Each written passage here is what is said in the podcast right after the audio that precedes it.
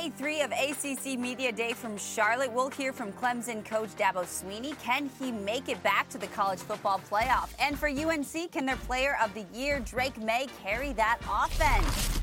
And Big Ten from Indy, we've got the final Big Ten Media Day. What does Luke Fickell bring to Wisconsin? And can Matt Rhule be the one to fix Nebraska? We've got experts here to break it all down. Welcome into College Football Live. I'm Victoria Arlen alongside Desmond Howard and Pete Thamel. So, it is Thursday, a lot to get to, but we are going to start with some major news outside in Michigan. Michigan football coach Jim Harbaugh and the NCAA are in discussions about a so called negotiated resolution for a four game suspension in the 2023 season. This is tied to an NCAA recruiting investigation into Michigan in which Harbaugh faces a level one violation, the most serious kind for not cooperating with NCAA enforcement. Harbaugh and running back Blake Corum was asked about this impending suspension. Take a listen.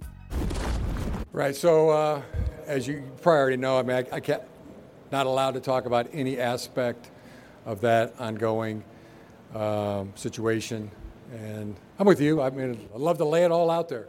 Um, nothing to be ashamed of, and um, but but now is not that time, and um, that's about all there is to say about that. You know, we know Coach Harbaugh, whether he's there or not, he's not there. He's gonna be there in spirit. He, he's prepared us enough. You know, so those four games we can rally together.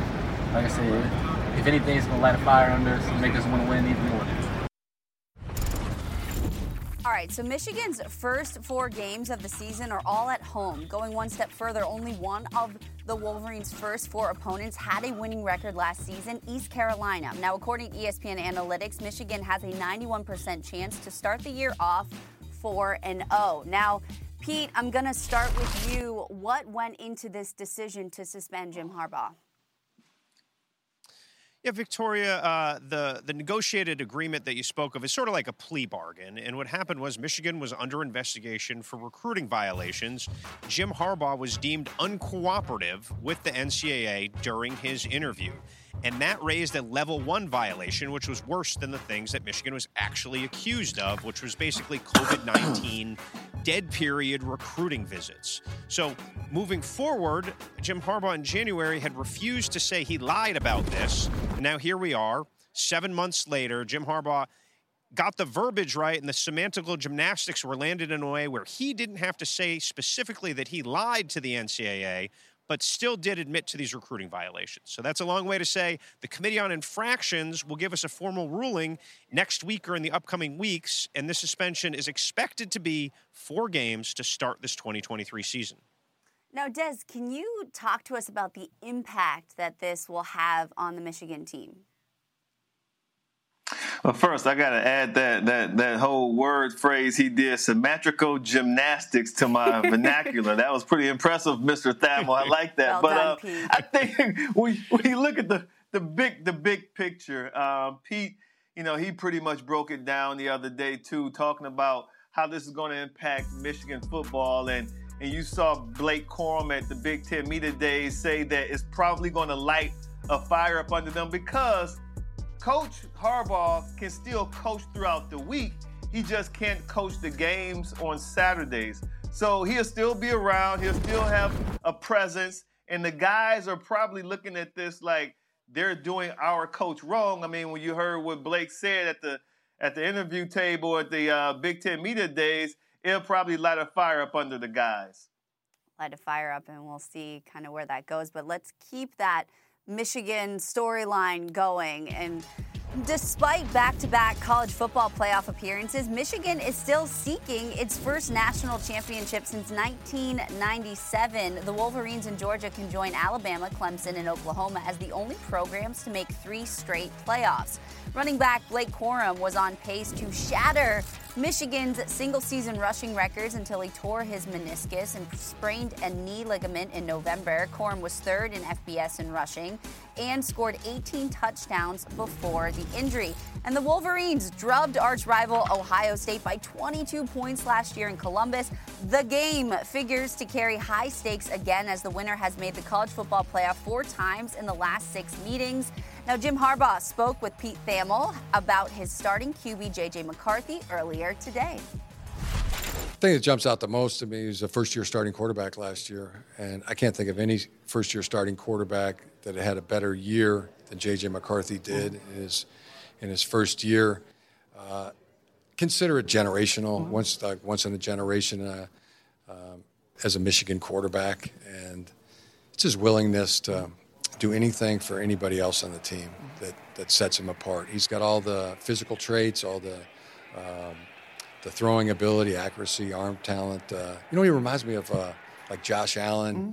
Patrick Mahomes. Uh, they have all those same physical traits. But when I when I watch, just looking in through the keyhole, Mahomes, Josh Allen, um, their willingness to do anything from the team really really comes through when you, you hear them talk about their teammates and their teammates talk about mm-hmm. them. Um, that's what I see from J.J. McCarthy on a daily basis.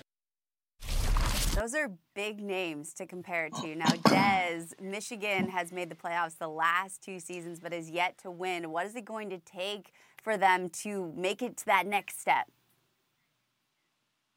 I tell you what, uh, Victoria and Pete, I believe that the the whole situation that's going on right now with Coach Harbaugh and the, the players thinking he's being treated unfairly kind of reminds me of when I joined the Green Bay Packers in 1996 that same summer, Brett Favre was coming out of rehab, and the media was trying to, you know, there's a bunch of speculation. Why was he in rehab? Was it alcoholism? Was it painkillers? And because of the way the media attacked Brett Favre, we as players, we just circled the wagon and we wanted to protect our guy. So it's kind of like the us against the world mentality. And that season ended with us, the Green Bay Packers, winning Super Bowl 31. So I can get I get that same feeling as far as the way the players are going to approach it. This just might be the boost that they need to get over that hump that you mentioned, Victoria, and, and winning um, the playoff game, getting to the championship game, and potentially, possibly winning a national championship. Well, Desmond, before uh, you fit the Wolverines for rings, we'd like to know if you have any eligibility left. Uh, the biggest question mark for Michigan this year, in my opinion, is at the wide receiver position. Uh, they have back to back Joe Moore award winning offensive lines, they have the best tailback room in the country. What I think is going to happen is in the pass game, we need to see Michigan evolve to be able to throw the ball downfield more. I think Colston Loveland may be the best tight end not named Brock Bowers in college football. But does Michigan have the deep vertical downfield threats to meet J.J. McCarthy's expanding skill set?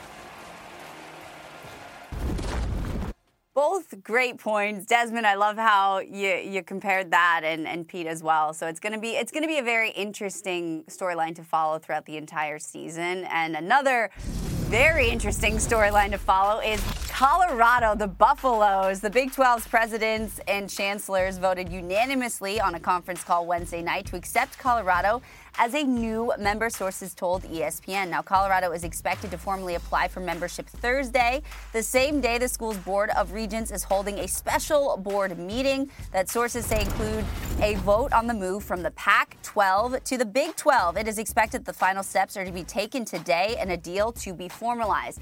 Now, let's take a look back. Colorado was a member of the Big 12 before leaving for the Pac 12 in 2011. Now, the Buffs did not find much success in the Conference of Champions, recording only two winning seasons, which includes the shortened 2020 campaign. And on the bright side, Colorado's last conference title came as a member of the Big 12 back in 2001. Now, Pete, what more can you tell us about Colorado's decision to join the Big 12? Well, Victoria, it's it's all but over. All they need to do is get fitted for cowboy hats. Um, the, the Colorado is headed that way, and it's a culmination of frustration that really stems back from Colorado's position to when Larry Scott was the commissioner. Uh, obviously, the protracted Pac-12 attempts at television negotiations have been frustrating the Colorado brass, and they looked east where they were just as recently as uh, as 2011 and said that's a more stable future than the Pac-12. Um, the biggest indictment of this move of the Pac 12 is that they didn't wait for hard television numbers to come through from the Pac 12. They said, you know what? We like the deal we're getting, and, and we're going to go. And that obviously uh, creates some ripples of chaos out west. Chaos, indeed. Now, Des, what do you make of this move from Colorado's perspective? It, it makes perfect sense. Um, like Pete alluded to, when you're looking at the Pac 12 and you look at what uh, Kevin Warren, the former commissioner of the Big Ten, was able to do under the cover of night with nobody, you know, noticing, which was to snatch the Pac 12's crown jewels and USC and UCLA and get them to join the Big Ten without anybody hearing a whisper about it, then you understood that, hey, something's going on in the Pac 12. It doesn't have the stability that it used to have. And I think that, you know, Colorado was never the perfect fit in the Pac 12. And I think it's a better fit for them in the Big 12. And as a matter of fact, when you look at the way this transpired, I heard, Pete, that the timing of it is so perfect that now Colorado can exit the Pac 12 without even having to, having to pay an exit fee. So it's kind of like they're divorcing the Pac 12 without having to pay alimony. So it's a win-win for uh, for Deion Sanders and the Colorado Buffaloes. if we get nothing more out of this show, it's that. It's the fact that there's no alimony, no alimony for Colorado. No, speaking of the poor Pac 12 who gets no alimony, uh, Pete, what does this mean for the future of the Pac 12 aside from no alimony? Well, the Pac-12 needs to needs to circle the wagons right now. It is a uh, it is a nine-team conference that has lost its two bell cow members and then lost another valued, you know, a valued member in Colorado. Uh, the logical replacement that people have talked about internally for weeks at the Pac-12 as they anticipated this move is San Diego State. But before we just slide them in, you have to remember the Pac 12 is going to follow Victoria, what Oregon and Washington want to do. And we've seen time and time again in conference realignment that the bell cows of the league, in, in Oregon and Washington, obviously want to go to the Big Ten. They may not want more members in that league because it just slices up the financial pie more. So if you're going to look at what's going to happen next in the Pac 12, follow what the Ducks and the Huskies do. That's a great point, Pete. And uh, you, especially when you talk about slicing up the pie more, uh, I think that the Pac-12 is they're going to have to find a way to get some some some teams of value so they can add more value to their conference. Because I still believe that when it's all said and done, if there's going to be like three or four power conferences, I believe we need one on the West Coast. And the Pac-12 still has to be that conference. They're just going to have to make some smart moves because at this point, you know, their their resources uh, are being depleted when you mm. lose UCLA, you you lose USC, and now you just lost Colorado. So at this point, and and, and you said, hey, follow Washington, follow Oregon. They have to make sure that Washington and Oregon that they stay put and that they can bring in some more programs of value they're going to have to do uh, some pretty solid speed dating with teams to find uh, find the right find the right fits. All right, we got a lot more coming up on College Football Live. Still to come, we'll turn our attention to Clemson and the ACC. What must Dabo and company do if the Tigers are going to return to the playoff for the first time since 2021? Plus, Drake Maye had a record setting freshman season under center for North Carolina. How serious should the Heisman talk be for the Heels QB this season?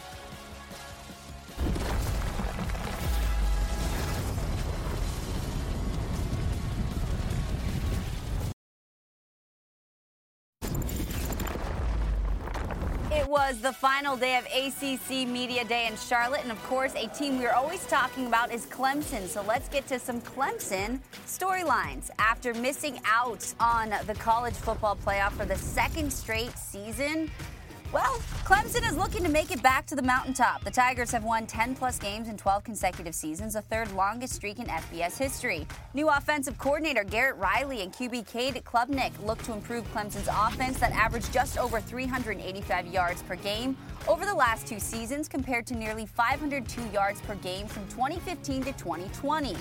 And the Tigers will have to replace a ton of production on defense after Myles Murphy, Bryan Bresee, and KJ Henry all left for the NFL. The trio combined for 13 and a half of the team's 44 sacks last season. which ranked fourth in the FBS. Head coach Dabo Swinney addressed the media today. People talk about Clemson. We've had 12 really, really good years in a row, some great years uh, in there. It, it's hard to get to a Final Four when there's a 133 teams trying to do it, and uh, we've been there as, as much as anybody. And if not going eight years in a row means we stink, well, I guess we stink. Uh, but you know, maybe we can get back there this year and be able to say we went, you know, seven out of the last nine years. That would be pretty cool uh, accomplishment. But that's not going to happen if we don't win the opener. You know, that's all we're focused on. None of the rest of that stuff. Really, just what we what we can control, and that's our prep, our mindset. Um, you know, how we attack each day. We got EJ Manuel here with us. All right, EJ, I'm going to start with you. What does Clemson need to do this season if they're going to make it back to the college football playoff? Well, Victoria, it starts at the quarterback position. If you look mm-hmm. at the past two seasons when Clemson hasn't been in the college football playoff, I won't say it's all on DJ Uiagalelei, but there just wasn't that level of consistency. Now you bring in a new offensive coordinator in Garrett Riley. He's going to be able to help mature this young quarterback, Cade Klubnik. And look, I think he's special. When he had opportunities to play last season, there were fireworks. And sure, some of it was him using his legs, but I believe now with the spring of him being a full-time starter, you got two great running backs and Will Shipley and Phil Mafah. He's going to have full reins of this offense. And you look at the way Riley was able to get TCU's offense going, I'm expecting the same thing from the Tigers. When you look at the uh, Tigers and when they were on that run, I mean, they had just exceptional play at the quarterback position, especially ending with a guy like Trevor Lawrence. And we thought that DJ Uiagalelei – was going to be the next guy in line, but he just didn't feel he didn't fill fill out the way we thought he would at the quarterback position. He had moments of brilliance, but nothing consistent. Consistent. So they couldn't play that complimentary football. Put them in bad situations too often. Kept the defense on the field a lot because the offense was three and out too many times. Cade Klubnik, as a freshman, came in with a lot of hype, and he was like a breath of fresh air because he could make plays with his legs that DJ couldn't. But once defenses they figured that out that he was going to be a guy using his legs more than his arm, then they were able to pretty much stop or contain Cade Klubnik. So now he's had an opportunity to play in some live games. He understands the speed of the game. I'm really excited to see what Cade Klubnik does this season as a first year full time starter. All right, let's talk about Cade Klubnik, all right, because he saw significant time under center in Clemson's final two games of the season last year, but had mixed results in the ACC Championship and the Orange Bowl. Odds makers are high on the rising sophomore, though, as he is currently tied for the fourth shortest odds to win the Heisman this season. Now, Dez, I want to ask a little more detailed on uh, what you want specifically to see out of Cade this season. Yeah, it's very easy. I just want to see consistency, and I want to see him uh, be able to sit in the pocket and read defenses and not go to his default. When you're a young quarterback and you're a dual threat quarterback, your default is always to use your legs to get out of trouble. I want to see him read defenses, go through his progression, first read, second read. If things are getting a little shaky in the pocket, don't escape the pocket with your legs, but move your legs. I mean, use your legs in the pocket to move around to buy yourself some more time until something comes open down the field. So I don't want him to go to his default instantly once his first read is covered. I want him to be able to read the defenses, look at the front. Things should slow down for him now, EJ, and he should be able to um, to be able to play with better composure inside the pocket this season. Des, I completely agree. And for Cade Klubnik, the picture will slow down. Again, you have the full spring where now this is your offense. It's not DJ Uiagalelei's offense like it was last year. This is his show. And he has a ton of pieces around him, guys. And the other piece is the defense. You bring back these great linebackers and Trotter and Barrett Carter. Bring back some solid DBs. They're going to give him some short field opportunities. So the big key for K. Klubnik as well, when he does take off and run and finds ways to make plays, protect yourself. There was a few times where I think it was just him being young, trying to make things happen, where he could have got blown up. This year, they need him the entire season. So you think about potentially a 14 game year, uh, game season, you want him on the field. So I would say also make sure he takes care of his body and doesn't take those blows that he doesn't need to. Yeah, another team we'll be talking about is, of course, North Carolina. So let's shift gears a little bit over, keeping it in the ACC last season. North Carolina went 9 and 5 and it's the best record in a season since 2015. The Tar Heels will look to continue their success and advance to back-to-back ACC championship games for the first time in program history. Now Drake Maye looks to build off a strong season which saw him win ACC Player of the Year and finish 10th in the Heisman voting. He also set conference freshman records in touchdown responsible for and total offense. Now, Maye will need to utilize his other targets this season after his two leading receivers in 2022, Josh Downs and Antoine Green, left for the NFL. The two combined for nearly 42% of receiving yards and 18 of the 38 receiving touchdowns for the Tar Heels last year. The thing you don't know about him is he, he's got all the other intangibles. Uh, he anticipates well, he thinks, he doesn't make bad plays. The ball is usually where it's supposed to be, but he competes. And, and you got to be able to compete. If, if you're going to make it, and especially at that position, you've got to compete. And you got to compete harder than any of the other kids because they watch you. Team started to drop eight. Um, I mean, be, made me be patient and take the defense gives you. You know, that's what you don't got to make. You know, all the yards in one play. You can kind of kind of check it down down the field and uh, still end up with seven points on the board. So uh, that and off the field, just handling the media. You know, this is it's a crazy world nowadays in college football, NIL, and all this stuff, transfer portal. So just handling that and uh, just taking it day by day and keeping the main thing main thing. That's winning football games. All right, EJ. There was a there was a lot that that Drake said. Uh, I'm not sure if you heard it earlier, but is aside from all that, is uh, his arm and leg talent enough to carry uh, UNC's offense? Well, look, it's more than enough. And last year, obviously, he was the leading passer, but he was also the leading rusher. Uh, mm-hmm. Now, I'm sure Coach Mack Brown doesn't want that to be the same thing this season, and they got a stable of running backs. Uh, Omarion Hampton, Elijah Green, some guys that can really get it done on the ground to take some of that pressure off of Drake Maye. And they got a new offensive coordinator in Chip Lindsey. I'm sure those two have been tied by the hip this entire offseason to make sure they're on the same page. But when you talk about the production that Drake Maye is going to give you, uh, it's a high level of talent. He reminds me a lot of a young Justin Herbert when he was at Oregon. So I'm expecting fireworks once again from the signal caller in Chapel Hill.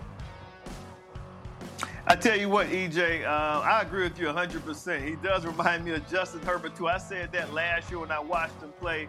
You know, as a freshman, you know, the expectations aren't that high. People know that the game may be fast for you and they expect you to go out there and make mistakes. But now, as a second year starter, he's going to have to carry the team. You know, he doesn't have downs, he doesn't have green. He's going to have to make everyone around him better. So I think he's up for the challenge. But had he finished stronger, you guys just said he finished 10th in the Heisman race a year ago, had he finished the season stronger, he probably would have earned himself a trip to New York because he was on that type of trajectory. So I want to see now if he can pick back up from the high point that he had during the season a year ago, not the way he finished, because he didn't finish the season strong by any stretch of the imagination. So it's really going to be interesting to see him week one when college game day is in North Carolina for UNC versus South Carolina and Spencer Rattler in the Gamecocks, baby. So yeah, I get to see this man Drake Maye, live and in person week one. I can't wait. what a great comparison too, because Justin Herbert just got paid. So all all the power to all the power to Maye. All right, thank you, fellas. We're gonna shift gears over to a little bit of a more serious matter. Northwestern's hazing scandal is still being litigated, but now another Big Ten school is in the spotlight. Front Office Sports published a story saying that PJ Fleck's Minnesota program is, quote, fraught with intimidation and toxicity. The story cites something called a Fleck Bank, in which players could build up credits through community service to get out of positive drug tests and other transgressions. Fleck addressed the allegations at today's Big Ten Media Days. Yeah, first of all, uh, the Fleck Bank, uh, mostly used in 2017 and 18, was an analogy in a team meeting talking about the more you invest into a program, the better experience you're going to get out of it. There was no currency ever exchanged. There was no coins that ever existed. It was an analogy simply to explain investment for life, a life lesson of investment. Simply that. No one ever got out of any type of uh, punishment for that. And just so everybody knows, in punishing our football team, that word punishing In fact, our athletic department has taken over our disciplinary type actions. Uh, we do not use physical activity to discipline our players at the University of Minnesota, and we have never done that. All right, Pete, what more can you tell us about these allegations against PJ Fleck? Well, Victoria, PJ Fleck said to ESPN today that uh, the allegations were baseless. And uh, I really feel like in, in situations like this, which we've seen arise, and I have a feeling we're going to see more arise, is to, to follow the actions of the school. Uh, Athletic Director Mark Coyle came out strong in, in behind PJ Fleck. He released a long statement that's in the story. Also, I think it's really telling that Minnesota has not launched an investigation or there's no there's there's been no action other than support. So I do feel like we're in an era now where aggrieved players feel like they have a platform to come out and, and that's what this feels like guys who didn't have a good experience are, are, are speaking out against it. Mm, and so this is a story that we'll keep following along. Pete, thank you so much. All right, still to come on College Football Live. Devin Leary is out and Brennan Armstrong is in as QB of NC State. What kind of impact will, ha- will he have with the Wolfpack this offseason? More College Football Live coming your way.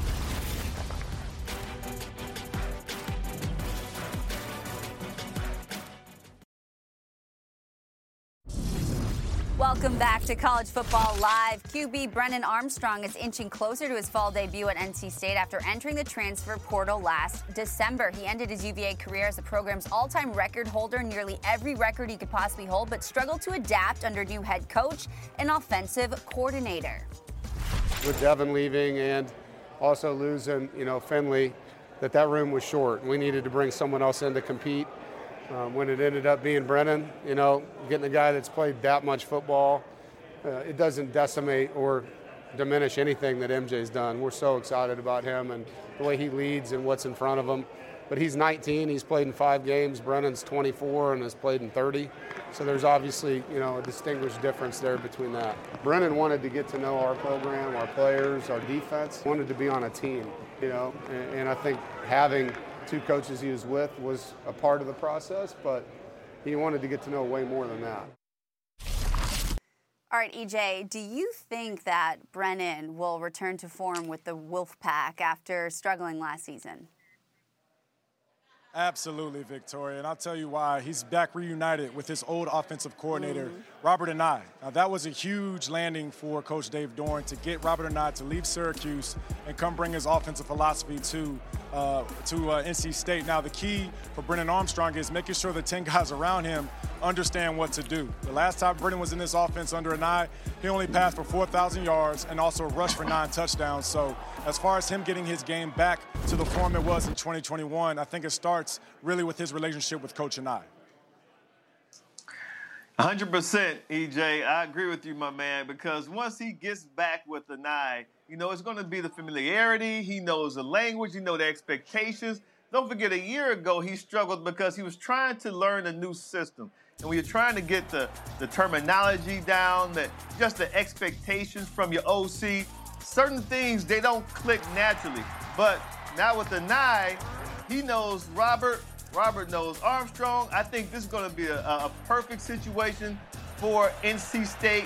Their offense will flourish under Arm, Brennan Armstrong. I'm excited to see this young man play for the Wolfpack this year. Maybe he'll break some new records for the Wolfpack. We shall see. Who knows? Who knows? All right, let's do maybe, some. Uh, oh, what do, what do you think, EJ? You think he'll break some records? Absolutely, yeah, absolutely. I mean, when he was with Robert Anae, I mean, it was fireworks. And this was a guy that we thought might even win the Heisman, like Desmond Howard here on this show. So uh, I think that was a great win for him because you still have a year eligibility, and what way to exhaust that last year with your old OC where you had the success. So it was a great opportunity for him. No big deal. No big deal, Desmond. No big deal. All right, uh, we'll keep things. Heisman not bad. Yeah, yeah, yeah. No big deal. All right, we'll keep this moving. All right, let's do some uh, ACC win totals, shall we? All right, all uh, all of these odds are, are, provided by Caesar Sportsbook. So we're going to start with EJ for each of these. All right, so we're going to start with NC State over under seven regular season wins. Yeah, I'm going over for NC State. Again, the offense is going to be clicking on all cylinders. Uh, Peyton Wilson's back on the defensive side. And I really think when you start against UConn, that team is much improved. But Notre Dame game will be key to see how they move throughout the first half of their season. So I'm going over with the seven. I agree with EJ. I'm going over. I think they can get over seven games. Are you kidding me? They were eight and five a year ago, and they, they bring back 13 starters. I'm going over. They should win at least eight games, if not nine. So I studied the, the schedule all afternoon. I said, yeah, this is a, at least an eight win team right here. So I'm going over. All right, we love the dedication. Love the dedication. All right, Clemson over or under 10 regular season wins? Yeah, again, over. Uh, Clemson, I think, can easily win 11 games. Now, it's going to be tough because there are three or four teams that will give them fits. Naturally, you look at Duke as the first matchup. I think that's going to be a game where it's good on good because they have a very excellent quarterback in Riley Leonard. But also, that Florida State game is one I have my eye on. If they can get past those two, I can see Clemson winning 11 plus. Yeah, I'm agree with EJ. I think over. I don't know if it's going to be so easy. I still want to see what Cade, Cade Klubnik does at the quarterback position, especially when defenses start to get a, a lot of film on a new quarterback and start to figure him out. They struggle sometimes, but I do like the fact that Clemson's bringing eight starters back on defense. And let's not forget about the uh, playmaker that they have, Will Shipley, too. Mm-hmm. Yeah, we'll, we'll, we'll ship Shipley for sure. All right. Over, under, UNC, eight and a half regular season wins. Once again, another over. And uh, Carolina can really start their season off with a bang by beating South Carolina. And it's somewhat of a neutral site game, but it's in Charlotte, so that's not too far from their fan base. So I believe, look, if they can start off fast there, you got an excellent quarterback. The defense should be much improved in year two under Gene Chizik, so I'm going to take the over as well. Yeah, again, EJ, I agree with you. I think that this team should win at least nine, if not 10 games, returning 17 starters, nine on offense, eight on defense. Um, I'm going for UNC to have at least a nine win season, if not 10. So I'm going over for Carolina. All right, I'm taking I'm taking my notes. I'm gonna remember all of these. All right, thank you, fellas. We're gonna take a break. Yeah, take your notes. All right, there's a new man in charge in Lincoln. Can Matt Rhule turn things around for Nebraska? We'll hear from the new Huskers head coach next on College Football Live.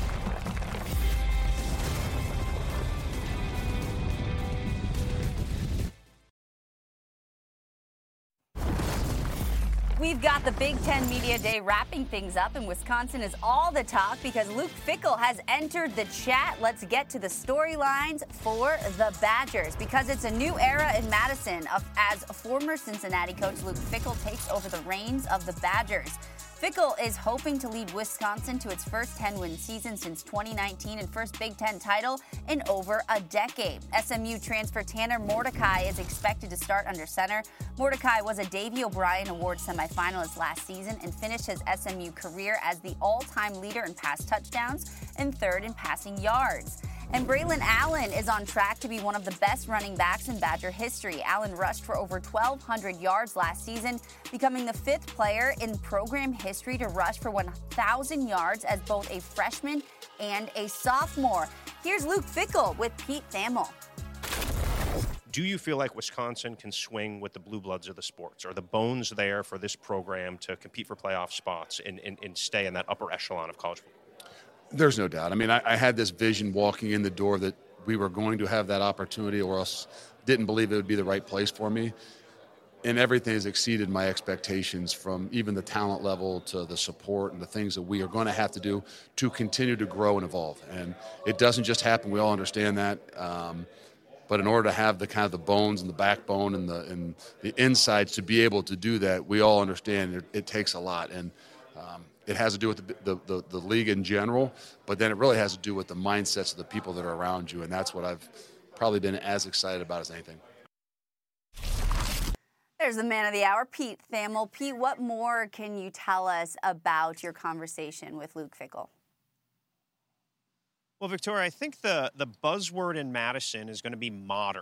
Uh, one of the reasons why the Paul Chryst era ended is that the recruiting department and the actual operation, not just the 85 scholarship players and the coaches, but building a modern football organization in this time was something Wisconsin didn't have. Luke Fickell obviously did that at a high level at Cincinnati. He brought them to a playoff. So I feel like the the actual structure of Wisconsin has been modernized, as has the offense. They hired Phil Longo from North Carolina. He obviously runs a high tempo, sort of Baylor hybrid offense. That is not something Wisconsin has seen. Uh, I used to call their offense the free bacon offense. There's a bar called Wando's in Madison that gives out free bacon on Monday nights, and all their linemen went there and they played like it. They played slow, they played plodding, but they were effective. So we're going to see a more modern offense from Luke Fickell at Wisconsin. Hey, Pete, I don't know if you're aware of this, but I'm a cyclist and I like riding my bike a lot, my road bike. And I was actually up Waterloo, Wisconsin in June at the Trek 100. And I was hanging out with my guy, John and Stitch, and everyone was talking about the high expectations up there in Madison. As a matter of fact, I stayed there. And when I walked around, people was talking about the new coaches, Luke and his staff, and the new scheme. And they also talked about how they're going to have better or more athletes on the outside, but still going to run the ball with Allen. So this team right now, everyone's very excited about it. It's like a breath of fresh air. I just think things might have gotten a little stale with Paul Chryst and Luke Fickell. I mean, we saw what he was able to do in Cincinnati. He got them into the college football playoff. Oh man, hey, the the Badger fans, those those folks are so excited right now, and the expectations are extremely high. I think you got to look at that game. Was it? Is it October 28th when the Buckeyes come to town? That's the one to circle. That's the one to look at to see exactly where they are as a program in 2023. They'll be baking on the 29th to celebrate. That's that's all we're gonna say is they'll be they'll be baking the next day. Yes. All right. Let's uh, let's shift gears over to Nebraska because Matt Rhule revitalized the Temple and Baylor programs and will look to do the same at historic Nebraska. The Cornhuskers have not had a winning season since 2016 with just seven wins over the last two seasons. Georgia Tech transfer Jeff Sims, who recorded 30 passing touchdowns in three seasons as a Yellow Jacket, will lead the Huskers as they start the season with road games at Minnesota and Colorado. Leading rusher Anthony Grant returns to take some of the pressure off of Sims.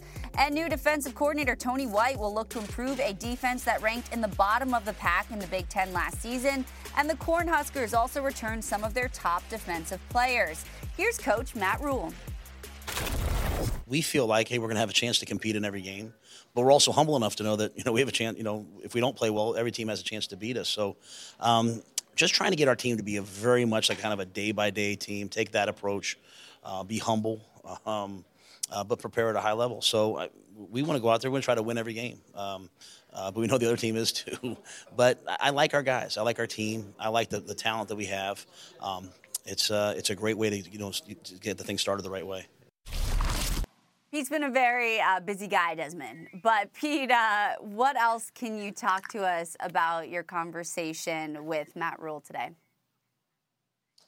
Well, I spent a couple days in Lincoln in, in the spring, Victoria, and Matt Rhule inherited a program that was the consummate tease. They had historic amounts of losses in close games, and it was fourth quarter fades and special teams that were the two biggest culprits that undid the Scott Frost era. Rhule has a full time special teams coach in Ed Foley, which Frost didn't have until the tail end of his tenure there.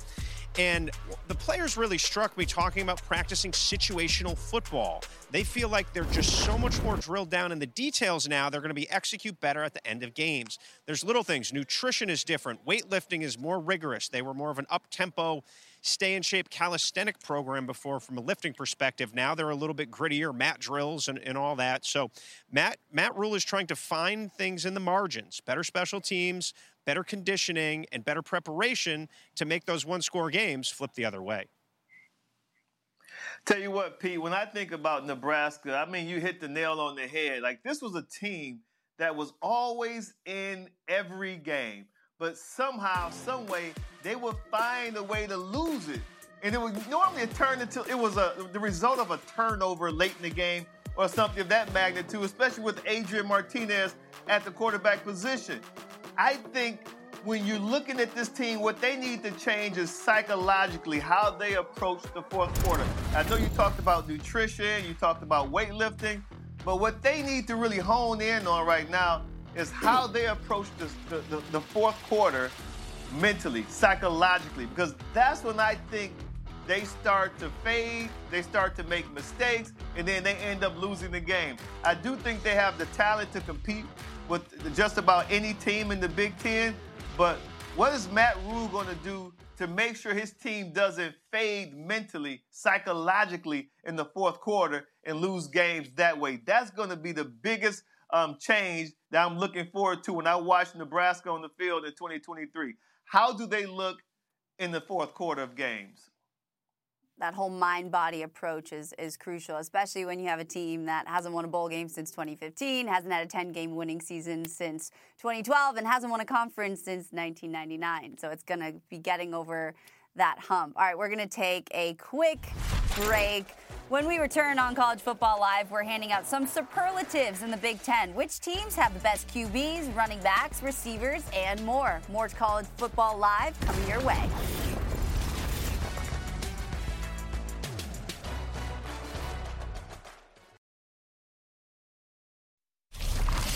Welcome back to College Football Live. All right, Des, it is time now for some Big Ten superlatives. And basically, you're going to tell me which Big, Big Ten team has the best in each of the major positions. Are you ready for this? Yes, ma'am. Yes, ma'am. Okay. All right, we're going to start with which big, which Big Ten team, it's a, it's a tongue twister, which Big Ten team has the best quarterbacks?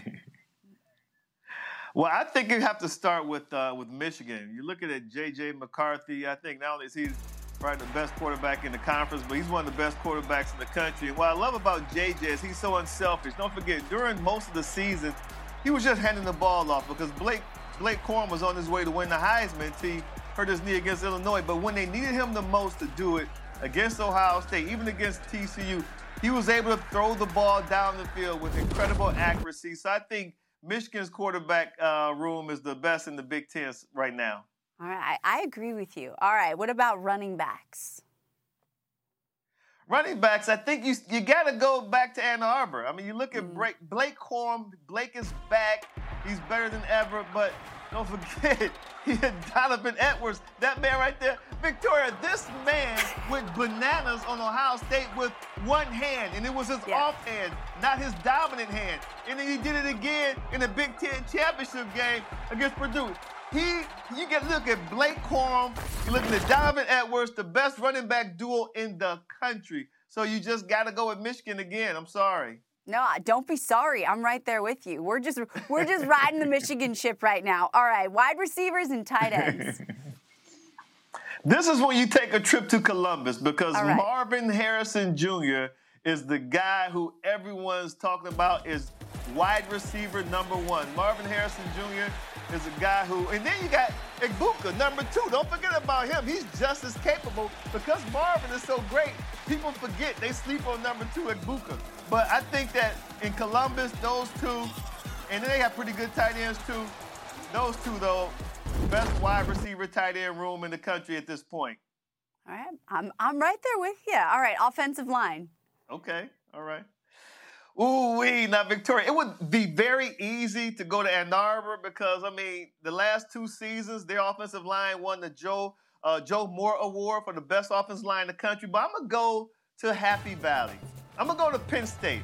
I think that their offensive line is going to be very good this year because they have two stud running backs to the block for Nick Singleton and Kaytron Allen, both young running backs, but very hungry, aggressive, fast, shifty. So I'm going to go with Penn State's offensive line because they're going to be out to prove something with those two horses they have in the backfield. I'm glad I'm glad we're not giving Michigan all the superlatives. All right, we got to give teams some some other love. All right, what about the front seven? So the front seven is kind of hard for me. It's kind of difficult. I think that I'm gonna go with the Iowa Hawkeyes. Remember a year ago, like their defense was just outstanding. It was the offense that couldn't stay on the field, and that's what really hurt the Iowa Hawkeyes. So I'm gonna go with their their front seven. They got guys like Joe Evans, Deontae Craig, and of course Logan Lee. So if the offense offense can stay on the field for more than a couple of plays, then I think the defense is going to show you just how great they are again in 2023. So I'm going with the Iowa Hawkeyes front seven. All right. I mean, they were second in total defense last season. Maybe they'll get first. All right. Last but certainly not least, secondary. Victoria, this may this was a very difficult one because you look at Mike Sainristil at, at, at Michigan and, and, Will Johnson, the cornerback, who's probably one of the best, if not the best cornerback in the country. But I'm gonna go with Penn State because Penn State they have a couple of cornerbacks too who are shut down cornerbacks. I mean, listen, you look at Kalen King, he may be one of the best cover corners in the country. But on the other side, you got Johnny Dixon too. So you got two strong cornerbacks up at Penn State. They always have some physical safeties that come down the hill and smack you in the mouth too. So when it comes to secondary, it was close. It was razor thin between Michigan and Penn State, but I'm gonna give the edge to the Nittany Lions on this okay. one. Okay, I mean, Penn State and Michigan got all the love with these superlatives. We love to see it. We love some good superlatives. Desmond, thank you so much. We're going to take a quick break and keep things rolling as we wrap things up here on College Football Live. We'll do some Big Ten win totals. Are the Michigan Wolverines in position for a perfect 12 0 regular season? We'll talk about it.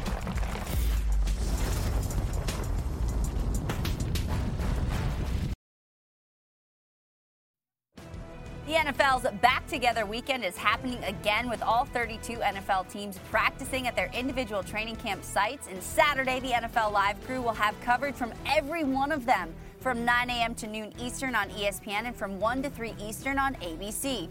Back Together Weekend is also available on the ESPN app and NFL Network. All right, it is time now for Big Ten over under, all provided. All these win totals are provided by Caesars Sportsbook. Are you ready, Desmond?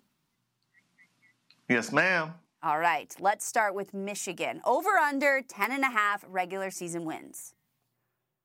Oh, Victoria, that one is easy. Definitely over. I mean, Michigan is poised right now, despite the the, the situation with Coach Harbaugh. He may miss coaching the first four games because he may be suspended. So, despite that, they actually may encourage this team more than it discourages this team. It may light the fire under them that Blake Corum talked about at, at, at Big Ten Media Day. So, I think that they're probably facing an undefeated season right in the face. Oh wow. Okay. Hmm. All right. Wisconsin yeah. over under eight and a half regular season wins.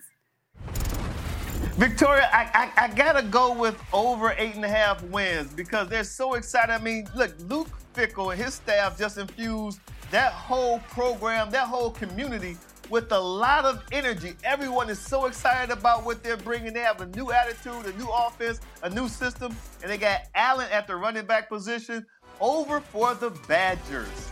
All the Badgers. All right. You heard it from the best. For Desmond, EJ, Pete, I'm Victoria. Thanks for watching College Football Live.